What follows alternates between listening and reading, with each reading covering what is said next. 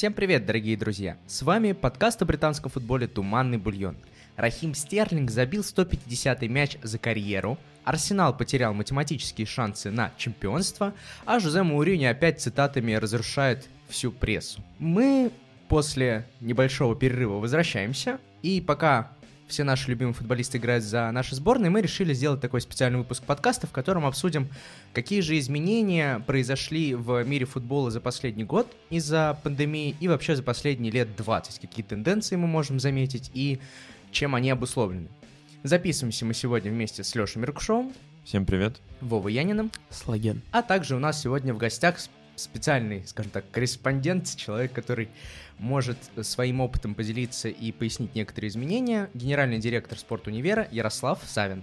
Всем привет, спасибо за приглашение. Меня зовут Альмар Акбари, и записываемся мы в студии Кваркаст. Если вам необходимо записать свой подкаст, аудиокнигу, приходите сюда, здесь демократичные цены, воды нальют, и находится студия звукозаписи в центре Москвы. Подписывайтесь также на наш телеграм-канал. Ну, не буду лукаво, поехали! Ярослав, прежде чем мы перейдем к самому обсуждению подкаста, хотелось бы вообще представить тебя нашим слушателям, кто ты, что ты и зачем ты. вот если вкратце, можешь обозначить? Да, и если вкратце, я последние 15 лет нахожусь в футболе, э, из которых 10 лет я работаю с международными компаниями. Я работал в Nike, работал с футбольными клубами в России, в Англии, в Испании. А, понимаю немножечко историю со стороны футбола, как этот мир устроен, как делать его успешным с точки зрения коммерции, как создавать классные проекты, умею заключать интересные спонсорские сделки, одна из которых была как раз а, Under Armour и футбольный клуб «Локомотив», когда «Локомотив» был единственным клубом в Э, в Лиге Чемпионов, который играл, собственно говоря, с брендом Under Armour. Ну а сейчас э, у меня э, несколько проектов, один из которых связан непосредственно с британским футболом. Мы являемся представителем The Coaches Voice Academy. Это тренерская академия с британскими корнями для тренеров по всему миру и также партнером Barca Innovation Hub, это инновационный центр футбольного клуба Барселона. И, конечно, нашим слушателям будет интересно узнать, кого ты, если не поддержишь, то кому симпатизируешь в этом сезоне в английской премьер-лиге. Вы знаете, я очень симпатизирую э, Жозе, как бы это странно ни казалось, несмотря на то, что у меня очень тесные взаимоотношения с э, Барсой, и, конечно, Пеп — это что-то вообще из другой планеты. Но очень симпатизирую Жозе, мне хочется, чтобы у него на протяжении долгого промежутка времени получалось, именно потому что это человек, который не из профессионального, сильного профессионального футбола, и который показывает всем на протяжении 20 лет, что человек может добиться всего, будучи даже непрофессиональным сильным футболистом, а, и в футболе может добиться всего. И начнем мы наш подкаст об изменениях с тренерской истории. А, Вова Янин сейчас а, смотрит влюбленными глазами в микрофон и вспоминает лучшие годы его любимого клуба когда один малоизвестный, а точнее, наверное, уже тогда широко известный француз пришел и изменил все. Вова, я тебе даю слово. Вчера был день рождения у Микеля Артеты, но нам все-таки интереснее поговорить про его предшественника. На Эмери? Фредди Юнберга. Я бы не назвал. Все-таки good evening. Я произнес цензурно. Не хочу говорить про Наэмери. Я, конечно, хочу про Арсена Венгера послушать. Эм, ну, Арсен Венгер, по моему мнению, провел, э, произвел революцию в английском футболе. Все, если это очень коротко говорить. Поясни. А, просто Арсен Венгер один из первых тренеров в английской премьер-лиге, который обратил внимание на питание и на подготовку к матчам. Если до этого английские футболисты мало чем отличались от российских футболистов на сборах, то после действий э, одного француза все изменилось, и теперь английские клубы впереди планеты всей по подготовке к матчам. Вот. Это вообще на самом деле реально интересная история о том, что питание и режим прям вернулись. Ярослав, насколько я помню, ты был на стажировках в Манчестере. В Манчестере, United, да. Вот. Да, ты можешь э, рассказать, может быть, э, был как-то связан с этой историей, с режим, может, смотрел, как футболисты действительно там живут по какому-то особому расписанию, едят что-то особое? Э, к сожалению, когда я был в Манчестере, у меня была, конечно, больше история коммерческая. Э, со спортивной части затрагивали э, меньшую сторону, потому что мой профиль был больше именно непосредственно как развивать бизнес футбольных команд, как делать так, чтобы они больше денег зарабатывали. и на это больше уделялось внимание. Но если говорить про питание, то, конечно, безусловно, то, что было озвучено, что Англия сейчас впереди планеты всей с точки зрения подготовки, нутрициологии, ну, скажем так, да, сейчас это термин, который активно применяется, его так именно называют, нутрициология, и э, наработки, которые у них есть, э, это заслуга именно того, что вот то, о чем ты сказал, да, то, что Арсен Венгер, он начал же не, в первую очередь, не местных экспертов использовать, он начал привозить экспертов со всего мира для того, чтобы показать, как нужно работать э, с футболистами. Причем он же не только из футбола брал людей, насколько я помню. Он брал как раз из э, различных смежных дисциплин, там, в том числе из олимпийских видов спорта, для того, чтобы подготовка была э, чрезвычайно качественной. Ну, потому что в спорте просто на тот момент не было людей. В футболе, в футболе на тот момент не было людей. Вот, поэтому именно за счет того, что из разных дисциплин можно брать э, сильных экспертов и учиться у них, за счет этого британскому футболу и получилось выстрелить. Вроде все так думают, ну вот красивая картинка, там миллиарды долларов и фунтов стерлингов и так далее, но за этим стоит э, действительно гигантская работа и решение конкретных людей, ну и в том числе, да, Арсена Венгера. Что, чтим Арсена Венгера, который произвел революцию с точки зрения всего, наверное, отношение футбола к первую очередь, о том, что это не днем игра, вечером пивко пью и наоборот, а все-таки действительно спорт. Если говорить о революциях, то я не могу, конечно же, не затронуть э, великого, ужасного, особенного Жозе Маурини, который пришел в 2004 году и произвел прям действительно такую тактическую революцию. Ведь, э, если я не ошибаюсь, поправьте меня, когда-то давным-давно играла Англия 4-4-2, вся, все клубы, а потом пришел Жозе Мауриньо со своими 4-3-3 из спорту и сказал, ну, вообще-то логично, что если я играю 4-4-2, ой, если я играю 4-4-3, то ваши 4-4-2 будут мне проигрывать либо в центре поля, либо уже, ну, на какой-то другой позиции с точки зрения количества. Вот. И мне кажется, вот именно с этого момента, когда он пришел с новой схемой, и он пришел с этой идеей переходных моментов, о том, что важно не, даже не сколько владения, не сколько там именно вот этот автобус, который сейчас паркует Мауриню, а вот эти переходные фазы, переходные показатели. Но сейчас вам не кажется, что Маурини похож больше на динозавра, нежели на революционера? Ну, мне кажется, то, что у каждого сейчас стороннего наблюдателя в футболе, особенно за британским футболом, кто следит, именно такое мнение, потому что зайдешь на любой сайт, который посвящен футболу, самый популярный, и там пишут, что все, Маурини, Маурини кончился. Маурини идеи не, э, не катят, они абсолютно всеми разгадываются, но вот у энтузиаста, как ты, Мальмар, есть наверняка объяснение, что это не так даже сейчас. Я, конечно, считаю, что это не так, потому что Мауриньо гений, это во-первых. Во-вторых, э, Жозе, он недавно сказал, что вот очень странно, вот есть астрофизики, которые там запускают всякие НАСА, вот это все, вот такие гении с космосом связанные, вот почему-то их работу никто не критикует. А вот как только я иду тренировать, вот сразу же, ну, работу футбольного тренера легко тренировать. Условно, твоя команда проигрывает, ну все, ты можешь критиковать. Тут история же все-таки, на мой взгляд, не сколько в тактике, сколько вот сейчас у Жозе в Тоттенхэме проблем с какой-то психологией, как ни странно, хотя с точки зрения психологии Жозе всегда был гением. А, ну, извини меня, если бы Жозе продолжал быть динозавром и верить там в какие-то свои старые идеи, он бы не стал звать двух тренеров из Лиля для того, чтобы наладить прессинг, наладить позиционку. Ну, команда на самом деле играет же не так, как... Тоттенхэм играет не так, как до этого у него играли команды. Он все равно отталкивается от футболистов. Если бы он применял одну и ту же схему и, не думая, всем бы под нее подстраивал, это, но этого же нет. Мы видим, что он э, достаточно динамично меняет схемы, он меняет э, то, как футболисты играют, он, безусловно, перевозродил Кейна вместе с Соном, да, и совершенно другая история. Конечно, он не дает того, что он давал раньше, но э, тут надо всегда взвешивать Э, в каком моменте находится человек и в какой момент находятся другие команды, в каком состоянии. Да? Ну вот он попал в ситуацию, когда там Пеп опять возродился и опять просто сносит всех и вся. У него там было большое количество травм, там еще что, я имею в виду его команды, у Жозе. А, поэтому он, безусловно, все равно применяет, он приглашает новых людей, он ищет новые возможности. Он, безусловно, гений с точки зрения того, как он умеет договариваться о контрактах, ну, это точно, сто процентов. Это, это, это просто гений, ну, вместе со своим агентом, безусловно.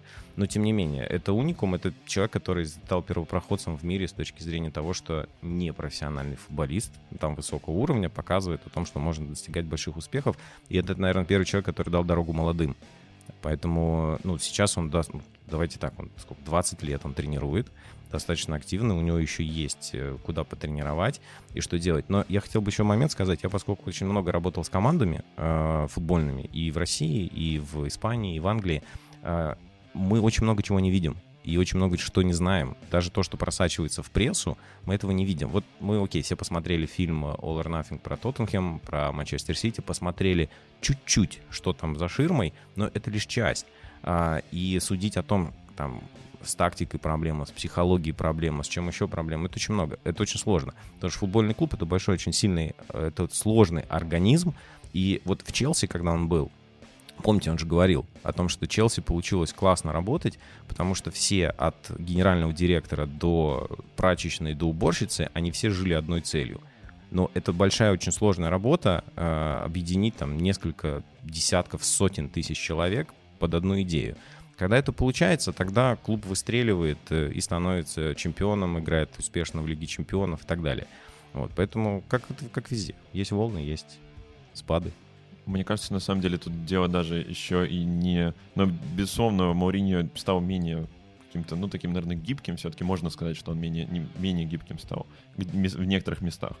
Но, тем не менее, все равно, мне кажется, большую роль играет фактор сравнения просто на фоне, то, что на фоне других, возможно, он кажется действительно каким-то не таким на фоне того, что сейчас есть в АПЛ, то есть тот же Клоп, тот же, ну, не...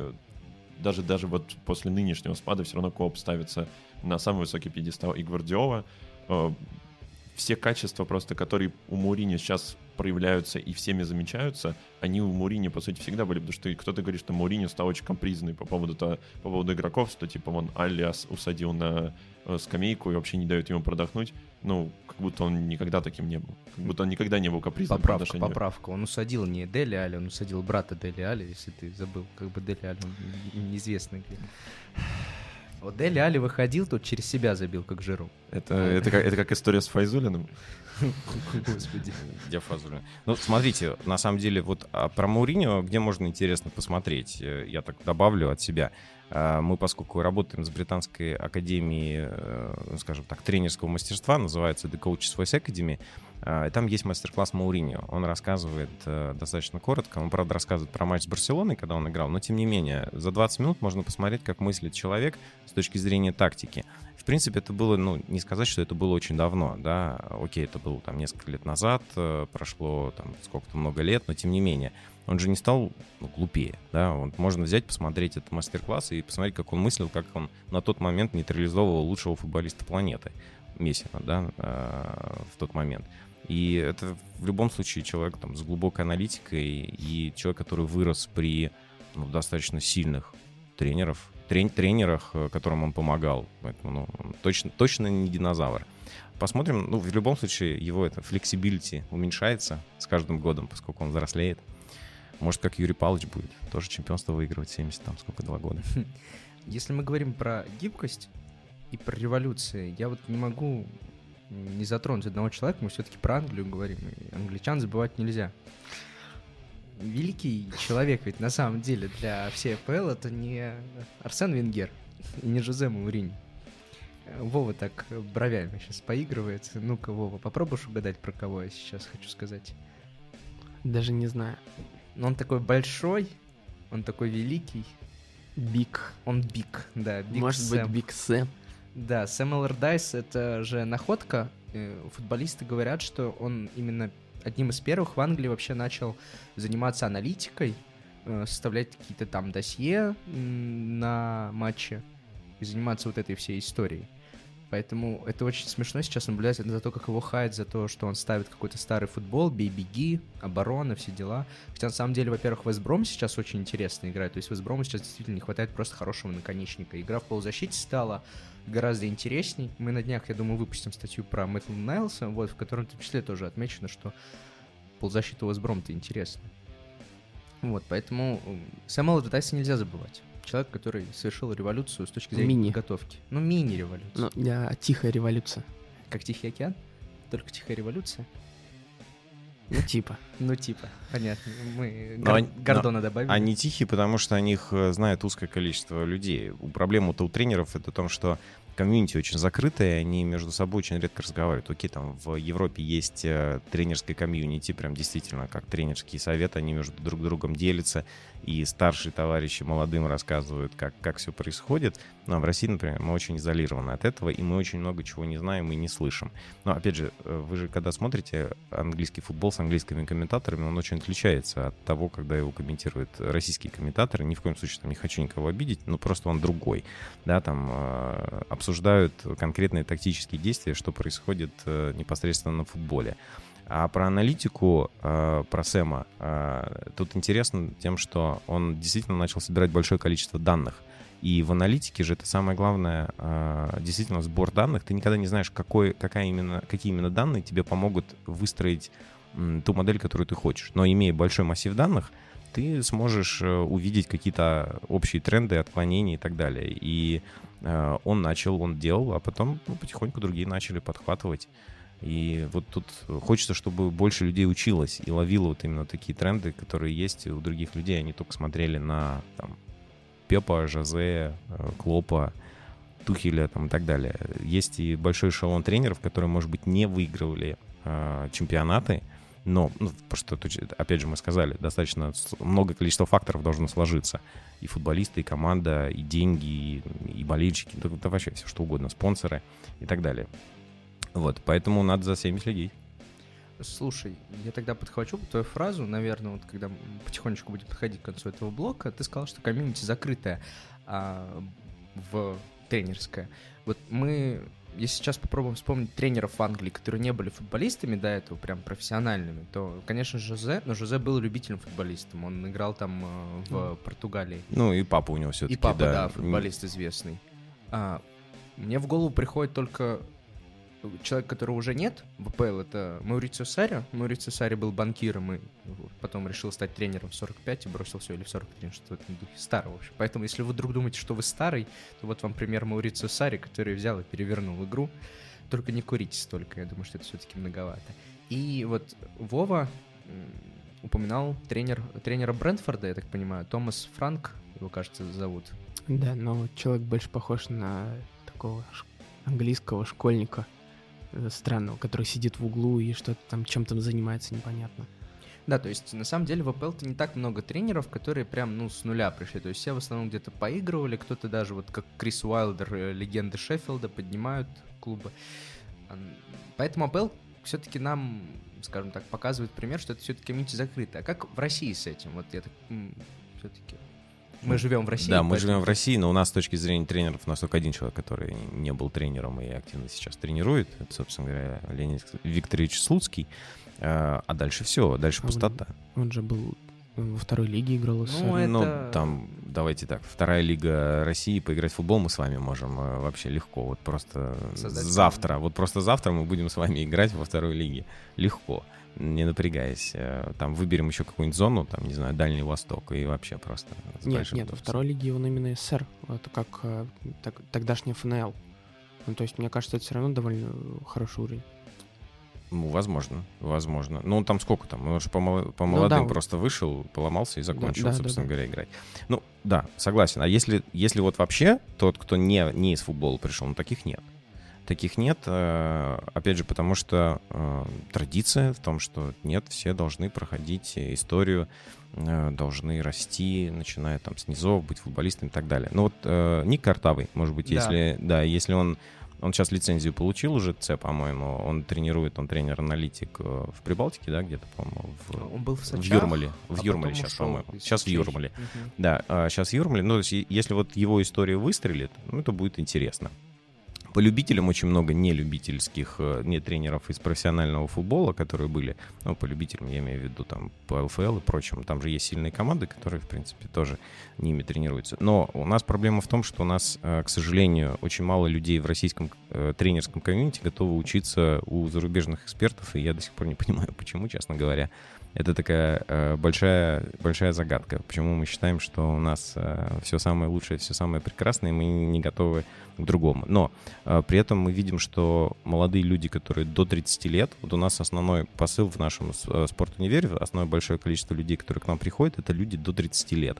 А, молодые тренеры академий футбольных и московских, э, и, и из регионов очень много а, они хотят учиться, и они э, первое, что они, какой комментарий дают, это то, что все методички, по которым их учили, надо выкинуть.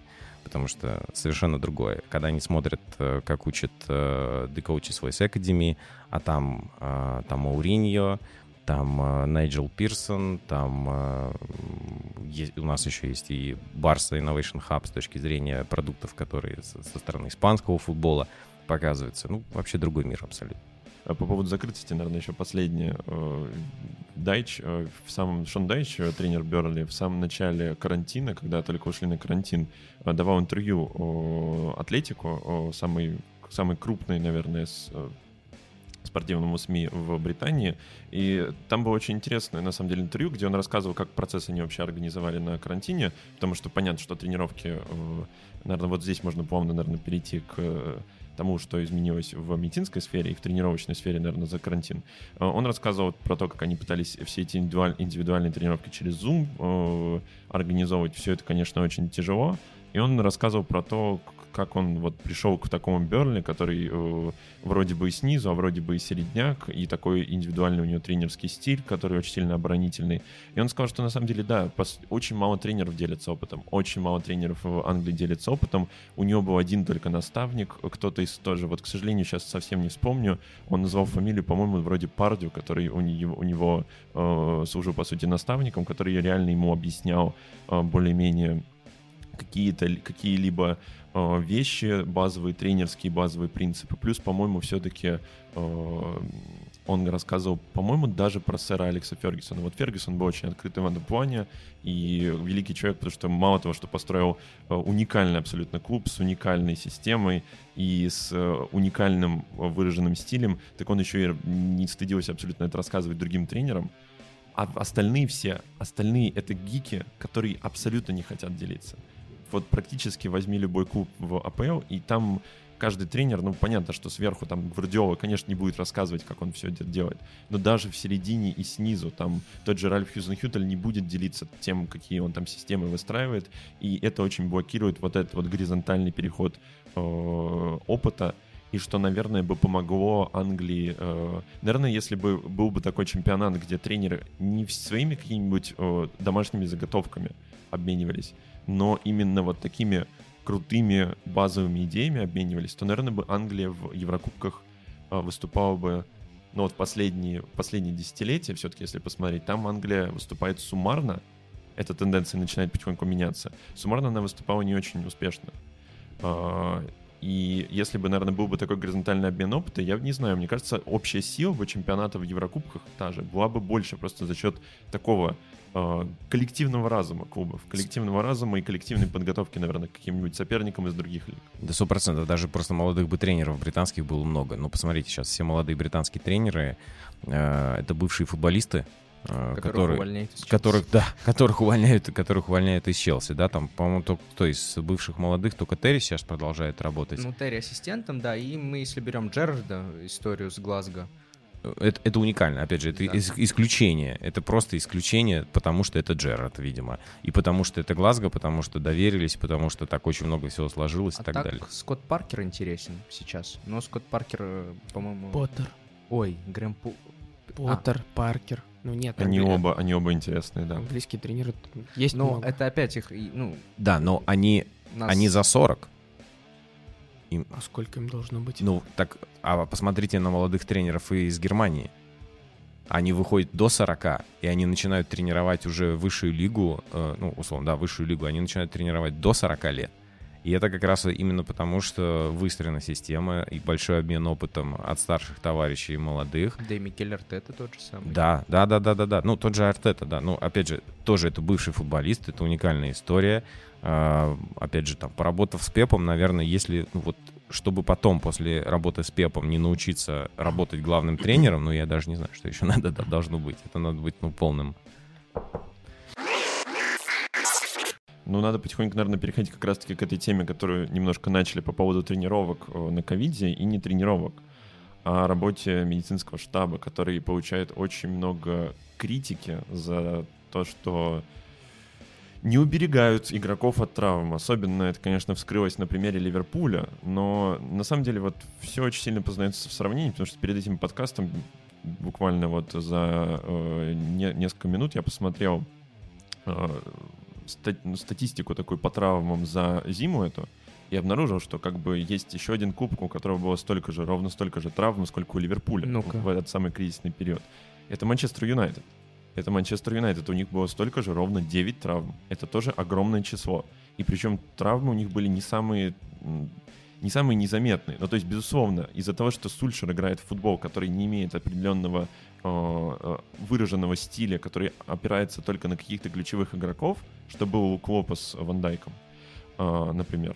Например, с Ван Дайком, не только с Ван Дайком. Э, но у Сульшера очень там взаимозаменяемый что центр э, поля, что оборона. Э, и поэтому у них потеря Пакба, потеря э, Гринвуда, потеря э, Люка Шоу, это все прошло как-то не менее заметно. И поэтому все, э, все отрицательные отзывы получала только команда Ливерпуля. Хотя даже э, фанаты достучались в итоге до одного из физиотерапевтов Ливерпуля, и он э, попытался ответить в Твиттере, по-моему, это было, на то, в чем проблема. И он сказал, естественно, очевидную вещь. Это комплексная вещь. Ну, то есть это комплексная проблема. Это не, просто, это не просто то, что мы плохо работаем, и у нас э, полетели из-за этого травмы у нас огромный... Сказал бы он что-то другое в этой ситуации. Ну да, но у нас, у нас огромный штаб. Проблема не столько в медицинских штабах в этом сезоне, сколько проблема, хотя медицинские штабы, опять же, из-за огромного количества документальных фильмов, из-за огромного количества внимания, которое некоторые тренеры, вот как, например, Венгер, уделял медицинской службе, она сейчас находится на очень, на очень, на очень высоком месте. И э, физиотерапевт говорит правильную вещь, потому что на самом деле скорее в такую позицию, а именно в такое положение, когда э, был э, резкий подъем на 17% по сравнению с прошлым сезоном мышечных травм, действительно, это действительно так. Э, это связано с графиком, который установила премьер-лига. Это связано с абсолютно ужасным, непонятно с чем связанным э, упорством по поводу правила трех замен — и нежелание принимать 5 замен. Почему? Непонятно. И э, отсутствием предсезонки. Э, а еще с ветром, с газоном, что еще Клоп там винил в свои лучшие годы. Отсутствие предсезонки это вообще, конечно, супер важно, на мой взгляд, потому что у тебя, грубо говоря, организм с места в карьере, так понимаю, просто рвется. Да, по сути, да. То есть все нагрузки должны быть выстроены по восходящей. И когда начинается сразу интенсивность особенно та интенсивность, которую задает Клоп, ну как бы геген-прессинг, та основная, основная базовая тактика, вокруг которой построен Ливерпуль, это огромная интенсивность. Это просто громадная интенсивность. И, естественно, мышцы игроков, которые не были нормально разогреты, что там видеть медицинский штаб, они не могут сделать чудо. Нельзя подготовить игрока за неделю к полноценным играм, а все игры в АПЛ полноценны всегда. Тот чемпионат, где нельзя расслабляться ни с кем, даже с э, Шеффилдом, который ужасно играет в этом сезоне. Что тут даже с Арсеналом. Ну, Извини, я не мог не удержать. Да, поэтому здесь абсолютно проблема стиля. Здесь абсолютно проблема стиля. И, кстати, тот же интенсивный футбол Юнайтед тоже вот э, довольно интенсивный футбол Юнайтед э, был наказан в итоге девятью травмами. И Саутгемптона. И Саутгемптона тоже. И Саутгемптона. И вот, наверное, чудом единственное, что Лидс избежал, наверное, таких э, самых потерь самых главных игроков, хотя тоже у них потравмировались. Я думаю, что у Лица это просто было сглажено. То есть у тебя они там по очереди. У них как будто очередь. Сегодня я травмирую, завтра ты. У них ну, постоянно кто-то дотравмирован. Да, да. Ну, то есть это все равно, все равно повышенное количество травм, но да, лицу просто везет. Вот откровенно лицу, вот с чем с чем лицу просто везет с травмами, потому что такой футбол, который ставит Бьелса, он очень наказуем. Он очень максимально наказуем, потому что так интенсивно играть в высокий прессинг, и так гонять э, э, игроков по полю, как это делает Бьелса вообще до изнеможения, я удивлен, что у них еще не, там, не рекорд по количеству травм в этом сезоне. У меня тогда вот такой вопрос к тебе, Леш. Вот Жузе Мауриньо недавно, месяца два назад, выкладывал награду как лучшему тренеру месяца и говорил, что это не моя награда, а награда тренерского штаба. А есть ли какие-нибудь награды в Англии, которые связаны с медициной? Ну, это вообще вопрос ко всем, конечно. Да, есть. Да, безусловно, есть в награда медицинскому штабу, лучшего медицинского Ну, штаба сезона. И всегда выиграют какие-нибудь популярные команды? А-ля Ман-Сити? Нет, надо сказать, что эм, работу, на самом деле, оценить работу медицинского штаба это такая очень субъективная затея, потому что, ну как можно, понятно, что можно оценить футболиста по количеству э, действий эффективных, которые результативных он выполнил. Как можно оценить работу медицинского штаба, когда у тебя очень много игроков, и э, какой показатель показал бы то, что вот, хорошо работает штаб? Почему? Как, как, как это отличить от удачи простой? Потому что вот удача там в каких-нибудь результативных действиях, но это маловероятно. Удача в том, что э, игрока не случился рецидив какой-то травмы, это не так, не так происходит. Все-таки организм очень сильно изнашивается. И надо сказать, что да, вот э, э, не такой очевидный клуб брал, например, награду, и этот клуб, который заслуживает внимания э, по поводу работы своего медицинского штаба, это Брайтон. Не- Невероятно, но это Брайтон. Брайтон брал эту награду, когда он вышел из чемпионшипа, как лучший клуб с, медицинским, э, с медицинской командой. И сейчас Брайтон на самом деле заслуживает внимания по поводу этого, потому что Брайтон э, имеет своих, в своем составе двух таких замечательных игроков в этом плане. Э, эти два игрока — это Адам Лалана и это Дэнни Уэлбек. Подожди, подожди, слеза ностальгии пройдет. Сейчас продолжай. Да, известны они не своими какими-нибудь, э, ну, в том числе они, конечно, известны своими результативными действиями, но еще более известны они своими травмами. Это абсолютно хрустальные. Это хрустальные люди, которые постоянно травмируются. И у которых, э, я боюсь представить, сколько, чего больше они провели времени в Узарете или на поле. А, и в этом сезоне Дэнни Уэлбек еще не травмировался. Адам Лавана имел небольшую, насколько помню, мышечную травму, но Адам Лавана тоже еще нормально, как бы полноценно, как он обычно любит, на много-много месяцев не травмировался. И единственное, что там был один такой колумбиец э, из Экерда, которого абсолютно замучили в прошлом сезоне, э, но там скорее, э, опять же, Поттер очень сильно его мучил, этого игрока, он его с травмой выпустил в последнем матче, и до сих пор из не может э, восстановиться после этой травмы. Но вообще штаб э, абсолютно, наверное, можно оценить по тому, насколько вот такие хрустальные игроки держатся на поле, насколько долго они держатся на поле. И вот у Брайтона, например, они долго держатся на поле, и один из тех клубов, которые, наверное, можно отмечать в этом э, таком трагическом сезоне. Ярослав. Они, наверное, э, ну, в первую очередь, скорее всего, оценивают э, профилактику, э, когда оценивают медицинский штаб, и оценивают, видимо, скорость восстановления. Но здесь ты абсолютно справедливо заметил, очень сложно оценить, потому что медицинский штаб дает рекомендации в любом случае тренерскому штабу. И даже если игрок, медицинский штаб говорит, он не до конца готов, его можно выпустить только на 10 минут и так далее, но решение это все равно за главным тренером. И главный тренер может его выпустить не на 10, а на 20, и потом он на следующую игру там поломается, и все. И медицинский штаб уже якобы типа плохо работал, хотя на самом деле это решение все равно принималось э, главным тренером. Поэтому здесь, наверное, комплекс — это профилактика, это то, как, э, быстро, восстанов... то, как быстро восстанавливаются, как восстанавливаются. Э, вот это шикарно по поводу того, что насколько предыдущие, э, если в предыдущих командах или в предыдущих э, тренерских штабах эти футболисты ломались, и сейчас они ломаются меньше, то это тоже. Ну, потому что мы же понимаем, что физиология человека, мышцы, суставы, связки и так далее, их э, все, в принципе, достаточно можно, ну, почти, почти на 100% можно оценить э, нагрузку, нагруженность. И дальше зависит э, от э, возможностей клуба. У кого-то есть возможности, как у Манчестер Сити, построить такой себе медицинский центр, в котором, в принципе, ну, наверное, правительство больших стран можно обслуживать. А у кого-то, кто попроще находится, да, вот именно как э, Брайтон, который решает это гораздо меньшими средствами, но за счет э, полной самоотдачи экспертов и специалистов. И на самом деле очень было бы интересно посмотреть, кто действительно возглавляет медицинский штаб и как у них это выглядит. Мне бы поэтому очень было интересно, конечно, если бы программы как э, All or Nothing или Till I Die про Сандерленд, они снимались бы вообще про все клубы, чтобы мы просто сидели и смотрели вообще. Это, мир изнутри, как это вот действительно все выглядит. Надо еще сказать, что на самом деле я перед подкастом еще наткнулся, я смотрел про еще один э, клуб снизу э, по поводу меди... ну, пытался найти какую-нибудь информацию по поводу медицинских штабов. Это очень тяжело сделать, потому что эти люди не дают больших интервью.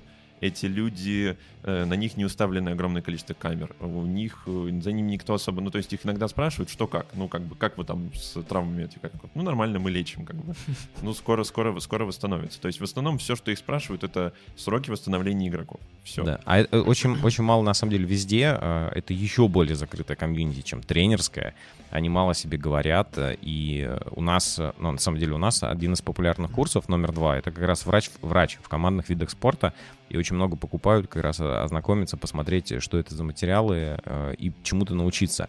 Э, На русском языке вообще практически невозможно найти материалов о том, как поучиться. И если мы смотрим на любой клуб э, футбольный, они все ищут реально сильных врачей, они ищут сильных физиотерапевтов для того, чтобы быстрее восстанавливать команду, э, быстрее, э, более ценно, э, более тщательно следить за своими ценными игроками. И это большая проблема, а, потому что сама индустрия не производит таких людей, их очень мало. Это те, кто приходит из смежных областей, из смежных областей медицины и хоть как-то помогают это двигать. При том, что мы помним, что в Советском Союзе медицина спортивная была, ну, как бы, понятно, что там была и фарма и прочее, но в любом случае это было действительно на очень высоком уровне. Ну, вот сейчас будем потихоньку восстанавливать. Поэтому в СССР инвалидов не было, как вы говорили, в 80-х. А, ну, да, их, ну, у нас и сейчас, да, сейчас же, вы же видели, да, там по- буквально недавно, да, спорт же тоже показал, да, там, как э, отношение к инвалидам у нас э, в стране. Там они показывали на, на основе ребят, которые делают футбол для... 47. ди- Да, да, да, да, да, 47 для детей с синдромом Дауна, вот. Ну, это да, это тоже большой вопрос. Ну вот как раз-таки по поводу высоких требований к э, медицинским специалистам, вот как раз-таки наткнулся на приглашение о работе в Академию Бернли. В Академию Бернли врачом. А, Это в свободном доступе лежит абсолютно. Каждый человек может спокойно посмотреть требования к... э, Да, да, в Британии они показывают. Там очень действительно Да. они открыты в этом плане. Они показывают, когда у них есть вакансии, в отличие, кстати, от нашего футбола, да. И меня вот удивило то, что даже в Академию Бернли просто обычный стартовый специалист, стартовая э, зарплата старт э, у специалиста в Академии Бернли, а Бернли это не, не богатый клуб, абсолютно не богатый клуб, один из самых бедных, если не самый бедный в АПЛ. И- Если можно говорить для АПЛ, самый бедный, да. Да. Там как бы, там самый бедный, как, сам, как у нас самый богатый. Да. Но вот у них зарплата для годовая это от 25 до 29 тысяч э, фунтов стерлингов, плюс полная страховка, все, все, все, при, все при них. Тебе еще кормят бесплатно. Да, абсолютно. То есть полностью Еще одежду дадут. А можно эту зарплату перевести в дошираки до Луны? Это, это сложно. Сутермины можно перевести. Вот, и э, это академия, это академия даже Бернли, и э, я боюсь представить, что там в основных клубах, как туда набирают. И требования, на самом деле, весьма там простые, просто должен быть опыт работы, желательно опыт работы в э, элитном, ну, в спорте, в опыт работы в спорте, причем в таком элитном спорте. И огромное желание. И Огром- желание, да, да, и да, желание, да. абсолютно. Там есть вот такие психологические э, поинты, что, ну, как бы человек должен хотеть работать и очень должен, э, должен быть профессионалом, настоящим профессионалом со всех сторон. И это абсолютно другой подход, и это абсолютно правильный подход. Единственный, конечно, минус то, что хотелось бы, чтобы эта индустрия была под- более открытой, какие-то более популярной, такой более научпоповой. Но это, это все только в будущем, наверное. Да вот как вы думаете, в России сколько э, в, врач, э, либо там даже, ну окей, врач клуба премьер-лиги э, может получать? Начальник медицинского штаба. Я думаю, много. 1200. Ну, Другой вариант еще. Я прям начальник. Ну да, да. М, Я окей. тогда согласен с Вовой, наверное. Где-то 200-220. Вот 200 это будет получать его третий ассистент. А начальник медицинского штаба в клубе премьер-лиги он будет получать около 500. Это, скорее всего, он будет получать только окладом, а еще у него будут э, бонусы эм, там, за результаты комп- команды там, и так далее. 200 тысяч — это зарплата, которую готовы платить физиотерапевту в клубе ФНЛ, э, ну, наверное, там, окей, где-то в серединке. А, Ничего себе. а просто нет людей. Нет Лучшая людей. Мира, однако. Очень, очень мало, э, очень мало сильных экспертов. И если ты хочешь, если ты грамотный руководитель клуба и ты хочешь вкладывать э, деньги в свою команду, чтобы она была успешной, ты должен платить деньги специалистам. Конкуренция еще меньше, чем среди российских футболистов. Поэтому Поэтому, да, там действительно такие зарплаты, как бы хотите, ну, да, будет получать. Почему, собственно говоря, ну, посмотрите тренерские штабы там первых команд, там, в восьми, там, не знаю, и так далее. Они практически не меняются. Одни и те же люди там в лучшем случае между собой переходят, потому что нет экспертов. Но про, если мы говорим про АПЛ, э, там же, ну, история, в принципе, та же самая. Медицинские штабы, они очень часто даже независимо от э, тренеров. Это отдельная структура, э, которая работает внутри клуба, э, и очень редко, когда тренер может повлиять на то, чтобы медицинский штаб поменялся. Потому что это обычно люди, которые там ну, действительно очень много лет работают. И более того, они же не только занимаются медициной, у них, скорее всего, еще есть и научная какая-то часть, и они уделяют время научной части э, и своему собственному развитию. У меня вот такой вопрос, Ярослав, тебе. Я периодически слежу за НБА. НБА — это одна из самых цифровых и технологичных лиг мира. И вот в НБА медицинский штаб — это один из самых интересных проектов. Ну, такой пример есть. У центрового Индианы Майлса Тернера была неправильно поставлена, не, был неправильно поставлен бег. И после того, как ему поменяли, ну, поставили, чтобы он ноги нормально выставлял, это привело к тому, что, во-первых, у него результативность сразу повысилась, а во-вторых, он намного лучше стал защищаться, и вся система Индианы поменялась. Вот. Можем ли мы сказать, что сейчас в спорте медицина, она в какой-то мере становится вот этой вот локомотивом области, которая потянет в итоге футбол ну, к высокотехнологичному спорту? А это то, что мы обсудили в начале про количество данных. А, как только спорт начал собирать большое количество данных, оцифровывать их, а, они увидели о том, что, да, слушайте, а оказывается, если там, мы можем оцифровать и движение человека, его физиологию, как он двигается и так далее, мы можем увидеть моменты, которые мы можем поменять. И они начали это менять постепенно. Поэтому, да, конечно, медицина — это как раз продолжение того, что стало больше количество данных в спорте, они стали этим больше заниматься лучше, и, безусловно, медицина является локомотивом с точки зрения прогресса качества спорта, Uh, неважно какой футбол, бейсбол, баскетбол, хоккей и так далее. Ну, слушайте, Стеф Карри играет uh, на высоком уровне последние 10 лет он до там 2011 года он был просто хрустальным баскетболистом, ну, да, который да. ломал себе просто все и вся. На него никто не думал, что он вообще что-нибудь там достигнет. Да, но при этом вот да, сейчас э, за там последние 10 лет то есть настолько продвинулись технологии, что даже те, кто были раньше хрустальные, э, сейчас отлично себя чувствуют. Ну да, здесь тогда еще просто обязаны упомянуть Леброна, который с 2003 года ну, лучший игрок баскетбол. Ну да, да, да, так, так и есть. И, ну, про NBA еще там интересный момент же. Они же, по-моему, единственные на Олимпиаде, у кого не берут допинг, да? Не берут допинг-пробу? По-моему, да. По-моему, NBA единственные. Потому что это было жесткое требование руководства NBA. Как бы хотите, чтобы наши приезжали? Ну, это странно, тогда, получается, не берут пробы и у игроков там сборной Франции, Нигерии. Ну вот, Словения, э, вот я не помню, но, по-моему, была точно такая история, что, э, не знаю, как прямо сейчас, но какие-то Олимпиады точно было, что говорили о том, что э, от NBA прям было условие. У игроков NBA пробы не берут. Ну, вот. я думаю, Майклу Джордану мы можем это простить.